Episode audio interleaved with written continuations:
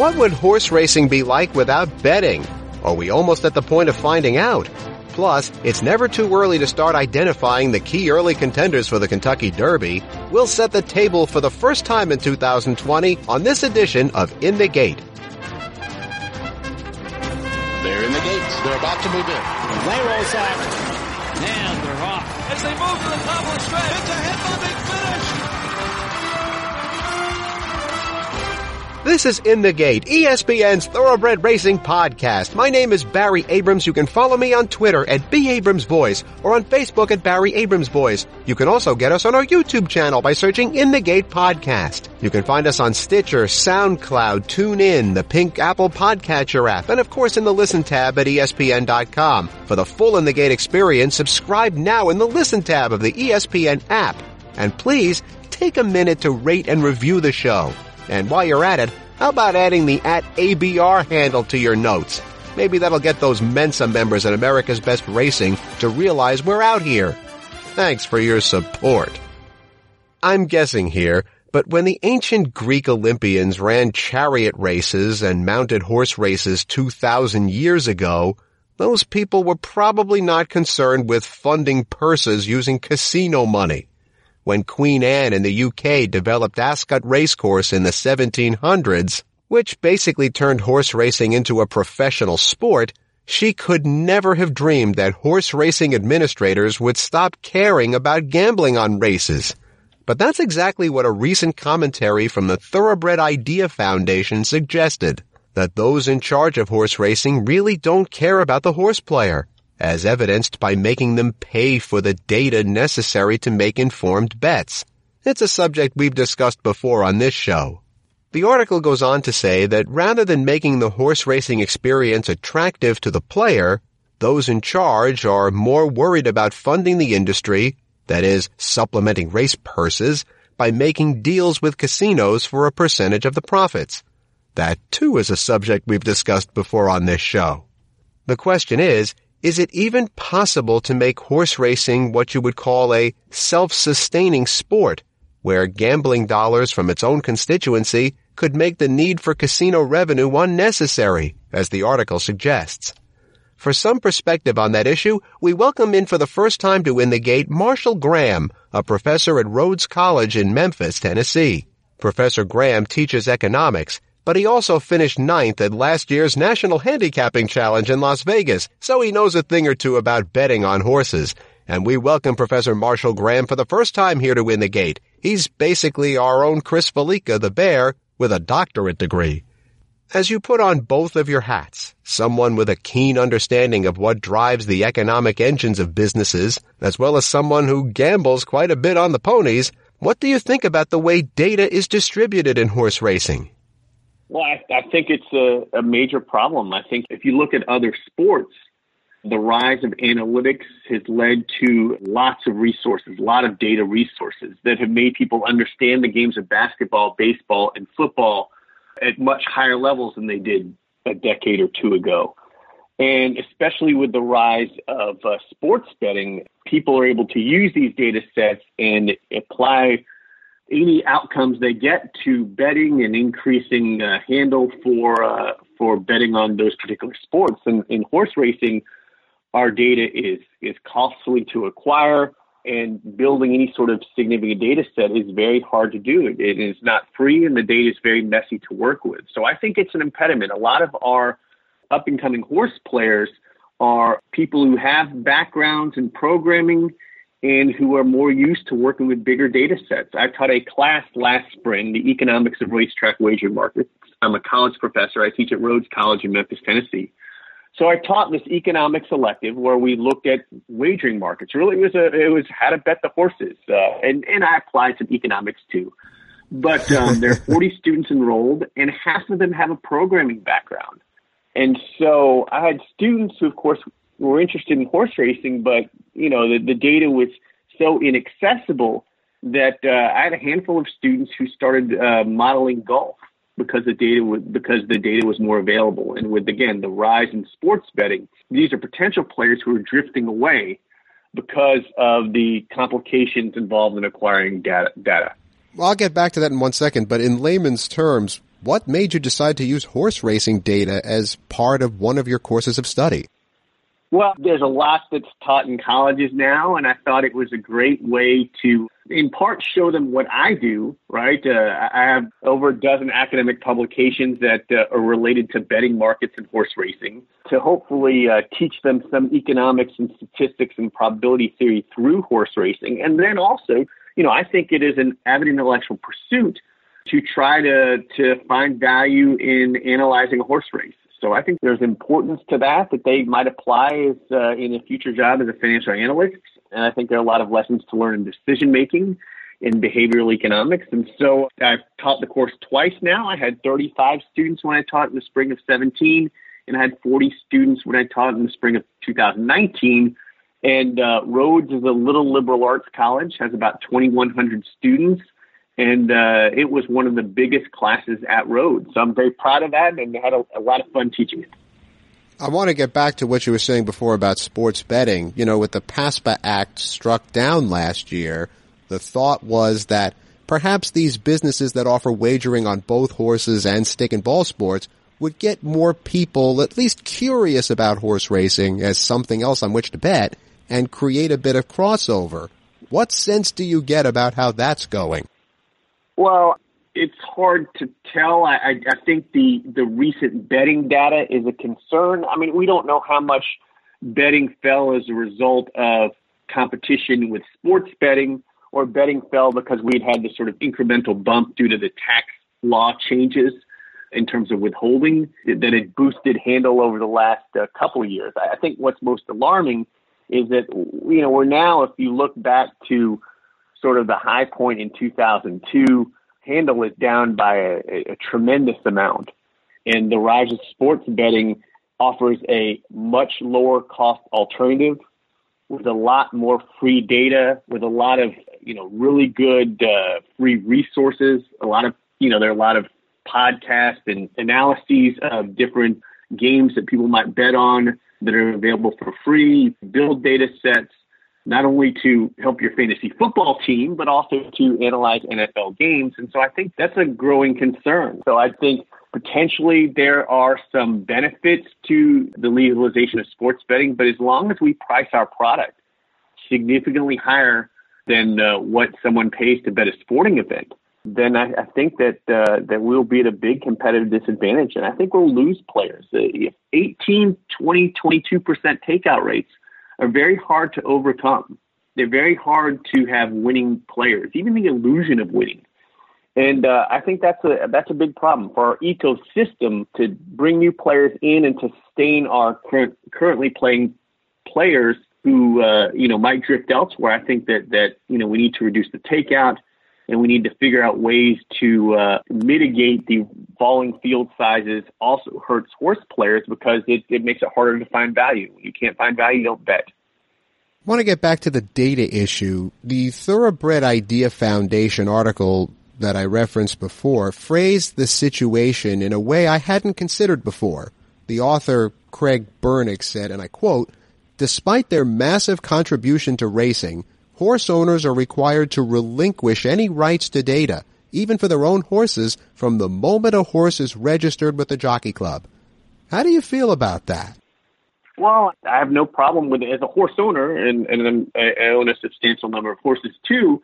I feel that uh, you know it's a sporting event, and the, the data ought to be publicly accessible. If you're uh, in basketball or, or football or college and pro sports, box scores are accessible uh, and even put in format that people can work with. And so what I think is important here is the Jockey Club says that, and the Jockey Club controls all the data through Equibase. And while I can look up historical charts and pull them up in PDF form, the ability to make a comprehensive data set is, is more complicated than that. And so I think that's an area that would help potential new horse players. Like building racing statistics is very hard to do right? We basically have to work with the generated statistics that come from Equibase. If I wanted to break down a trainer's statistics, I either have to buy some pre pre-package like Stats Race Lens, which the Jockey Club itself through Equibase owns and markets, um, or I have to buy the original data. I think that hinders the growth of our sport. all of this is occurring at a time where purses are increasing, increasing dramatically. I mean, the one thing that that is true is the re- relationship or the ratio of purses to handle.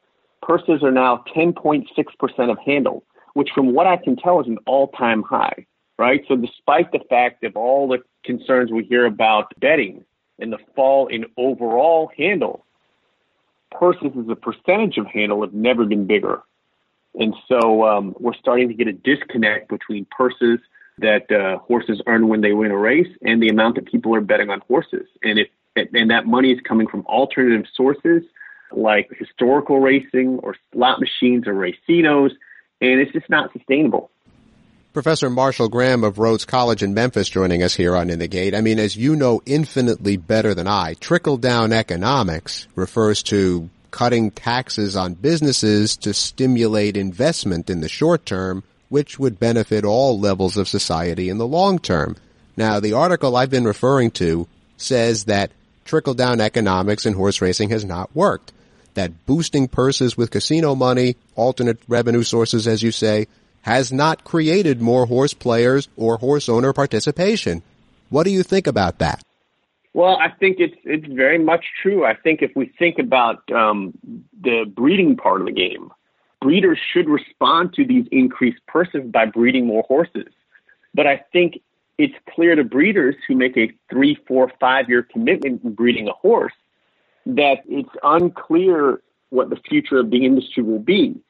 So a lot of these purse supplements may be temporary. The ones in Texas, other states, uh, which at least for now have good purses, they might look to see what happened in West Virginia, right? West Virginia got racinos, got slot machine subsidies, purses increased, and then the state eventually just clawed that back.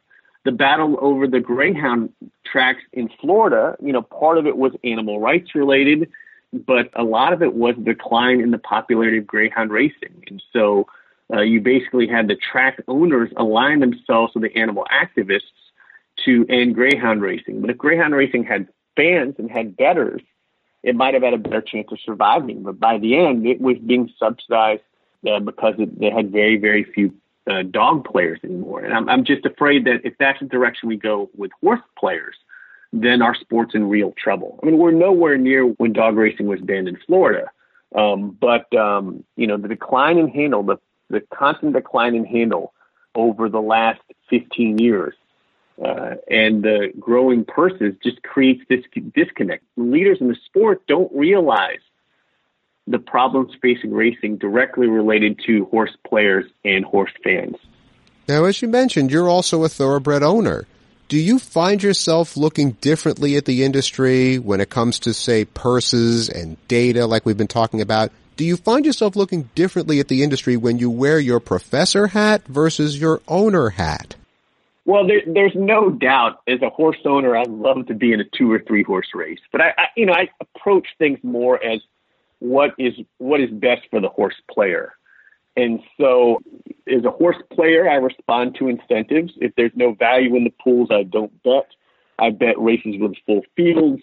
You know, I bet races where I think I can create value or where I'm particularly, you know, have particular skills that, that maybe fit, you know, particular field that fits my skill set better a particular type of race. And I'm finding less and less of those opportunities, especially with the drop in field size. A horse owner, I also respond to incentives. And, and right now, purses are really good. And so it's a great time to claim horses, and it's a great time to run horses and chase purses uh, where the purses are strong.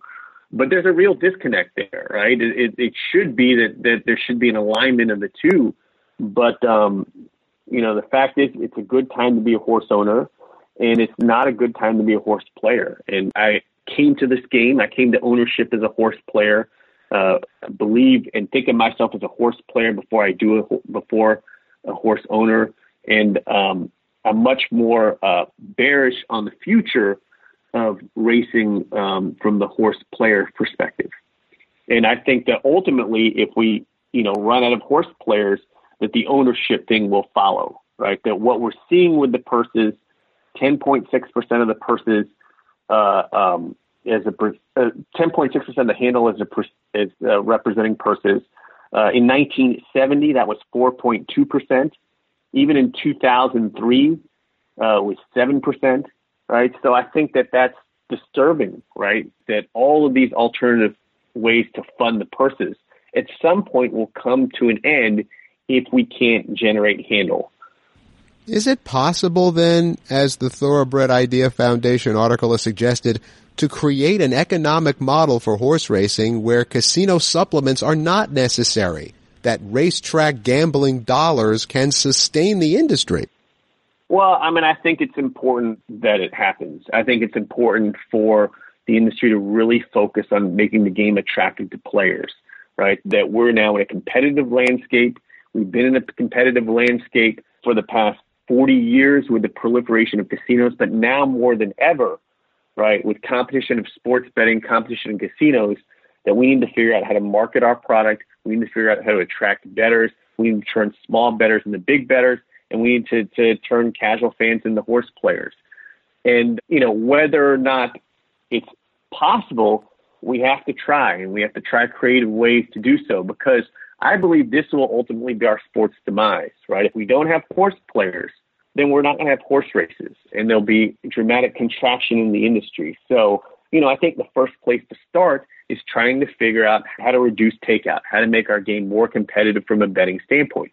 If we reduce takeout, increase churn, increase interest in the sport, uh, create a better ecosystem where there are winners, where it does create a probability of winning on a given day, I think if we do things like eliminate breakage, which is the rounding on bets, it can have a dramatic effect. The difference between a show bet paying $2.99 for a $2 bet versus $2.80 is 19 cents per $2. That can be dramatic because people make show bets for large amounts of money.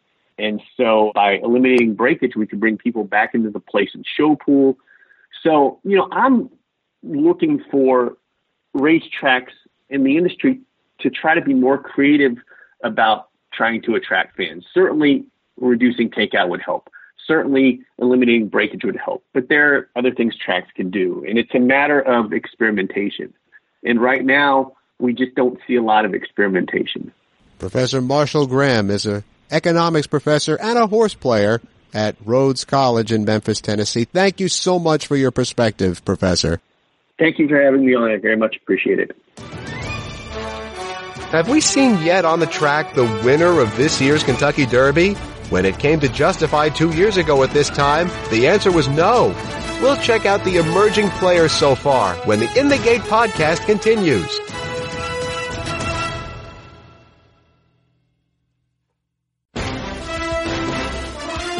Welcome back to the In the Gate podcast. I'm guessing you've heard of the Kentucky Derby. It's this race that's run usually early in May.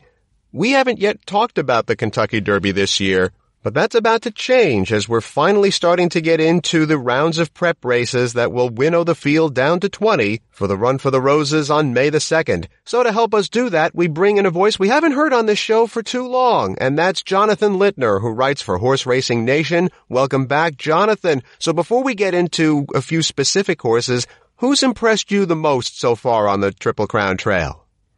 Well, I think Dennis's moment has to start the list. Dennis's moment strikes to lead right at the top of the stretch and builds a two length lead now with three length lead for the final furlong. Dennis's moment with a five length lead. Scabbard with clear sailing up into second, but Dennis's moment kicks off the road to the Kentucky Derby in a big way. He barely moved a muscle. We, we have at horseracingnation.com a, a user generated Kentucky Derby contender rankings, and despite his trouble that he's experienced in his career, Dennis's moment has not left that number one spot. You're talking about a grade three winner who was going to be the favorite. The Breeders' Cup Juvenile stumbles out of the gate. You know, he, could be undefeated if you look back at his debut. He lost his jockey. It was really no fault of his own. So he has the two losses, and, and between them, he sandwiched two really, really nice looking victories, and including his debut at Ellis Park that he won by like 19 and a quarter lengths, I think it was. So a lot of potential there, and and he's one that I feel like every once in a while you hear about a, a Derby prospect before they make their debut, and then we kind of latch onto them. I want to say it was probably Roadster last year because Baffert said he could be you know his next Justify or American Pharoah, and obviously it didn't work out there, but. Dale Romans has talked up Dennis's moment since before he ran a race, and so we're we're kind of going through the same thing here. Um, as far as a couple of other runners, Eight Rings, also out of the Breeders' Cup Juvenile. He's a really interesting one. Didn't really run his race, you know, the last time we saw him, but I think the way he's going to be handled this season, you have to keep paying attention. Trained by Bob Baffert, he's going to run him in the Rebel at Oaklawn and then the Arkansas Derby potentially there as well. And then another one that you know, kind of on the fence about, but you know, he's got a lot of talent. Is Maxfield, scratch from the Breeders' Cup Juvenile. He had a little bit of an issue there. It turns out we found out, a, you know, a couple weeks after that that he had had a minor surgery for a bone chip. But he's not even in serious training now. Well, he's he's he's apparently galloping, uh, no work yet, and so I think they'll have to do the two prep kind of schedule where you hope to get a race out of him and then you have a, a more serious race, which I would expect to be something like the Bluegrass Stakes if everything works out well. And he's undeniable talent, and I think he's going to win a major race somewhere down the road. I just don't know if it's going to be the Kentucky Derby. And then the other one I feel like that's gotten all the conversation is Independence Hall. And Independence Hall now makes his move. Independence Hall is the leader, getting away to lead by two. Prince of Pharaohs has moved up, and on the outside it's Bourbon Bay. Independence Hall by a length and a half as they come for the quarter pole. Prince of Pharaohs on the outside, Bourbon Bay. It is Independence Hall with the lead, and now a furlong to the finish. Jose Ortiz showing him the whip. Now goes to work on Independence Hall, who has a three-length lead, just a 16th to the finish. And it's the Constitution Colt Independence Hall to win the Jerome. Won it by four lengths. Won the Nashua Stakes by open lengths, came back and won the Jerome. It was a little more workmanlike, but he's going to go into the new year here as another one of the favorites. And if I could talk about one more that has sort of attracted my attention a little bit, it's this ancient warrior horse. I don't know what his path is going to look like. He's uh, Jerry Hollendorfer trainee, and if you followed racing at all the last year or so, you'll know that he's sort of become embattled, banned from the Stronach Group's tracks out in California. Um, but I, of all these horses that have won maiden races and will be going to the stakes, I want to watch that one closely. He's moved him over to Oaklawn Park. We should see him in an allowance race uh, coming up at, at the beginning of February, and then from then on, he should be on the Derby Trail. So that's one that that I definitely want to see more of. Well, you mentioned Bob Baffert, and it's tough to talk about the Kentucky Derby Trail without Bob Baffert, and he has a lot more than the one you mentioned. There's 1000 mm-hmm. Words who ran a big race in the Los Al Futurity. I'm a Roger Federer fan, but you have to give it up for Nadal, who is also a Baffert trainee who looked really, really good. So, I mean, you know, Bob Baffert certainly knows how to get horses to the Derby. I mean, how many of these prospects of his do you think are going to pan out? I see a path for all of them, to be honest. You know, and, and we also you haven't mentioned authentic. It's still authentic coming to the 3 8 bowl. He's been in control throughout, leads by a length and a half to uncaptured hero. It's all authentic as they pass the quarter pole and turn for home. Authentic in complete command, turning it on. He's in front by six with a furlong left to go. Zimba Warrior and Azul Coast as authentic is putting on a show here. He's a little green, shifting about, but long gone. Authentic strolls home in the sham. He'll win by about eight lengths. Green as grass in the stretch and, and just kept going there. And another extremely impressive horse. Nadal, I, I wonder about him a little bit. You know, we've only seen him one time on Sunday in that six and a half furlong race. He he looked like a Dortmund. You know, if you go back to 2015, just a big horse that wasn't extremely fast out of the gate, but once he got into stride, he went straight to the pace and, and never really let up there yeah, it's not really the kind of horse you want to win the Derby, but I think he could get to the Derby. And then Thousand Words certainly has every reason to move forward off of his last race. Uh, I think they had probably a little bit too much blinker on him, and he ended up going head to head with that Anneau d'Or that ran in the Breeders' Cup Juvenile in the second. I think it sort of legitimized both of those horses that they ran so closely in the futurity. But I, I think Thousand Words is probably at least a couple lengths better than than Anneau d'Or. He just probably didn't see him in the stretch until Flavien Prat kind of guided him out. And it's like, oh, with the blinker, that the horse realized he had something to run against and went on. So I guess when you talk about horses that uh, I'm looking at in the new year, a thousand words is definitely on that short list too. Jonathan Lintner of Horse Racing Nation is with us here on In the Gate. We've talked a little bit about the Breeders' Cup Juvenile, which was a topsy-turvy race. You had three big horses that we've mentioned who all had their problems that day. We haven't talked about the horse who won it storm the court for trainer Peter Eurton, and that would be a very popular win in the racing business, as you know. What chance do you give Storm the Court to back up what he did in the juvenile? Oh, probably not much. Not a lot of black type in the family. I'm not sure if there's any black type in the family, pedigree wise. And then, you know, he was obviously the beneficiary of other horses' stumbles in that race. Um, you know, he, he goes gate to wire, was not really pressed a whole lot. And at the same time, you know, they, they I think they took the blinker, they put the blinkers on him. I'm sorry, and I, I'm not a fan of having to put blinkers on a horse at that point in their career. I feel like you should be taking them off so that they can relax and prepare to go a little bit longer.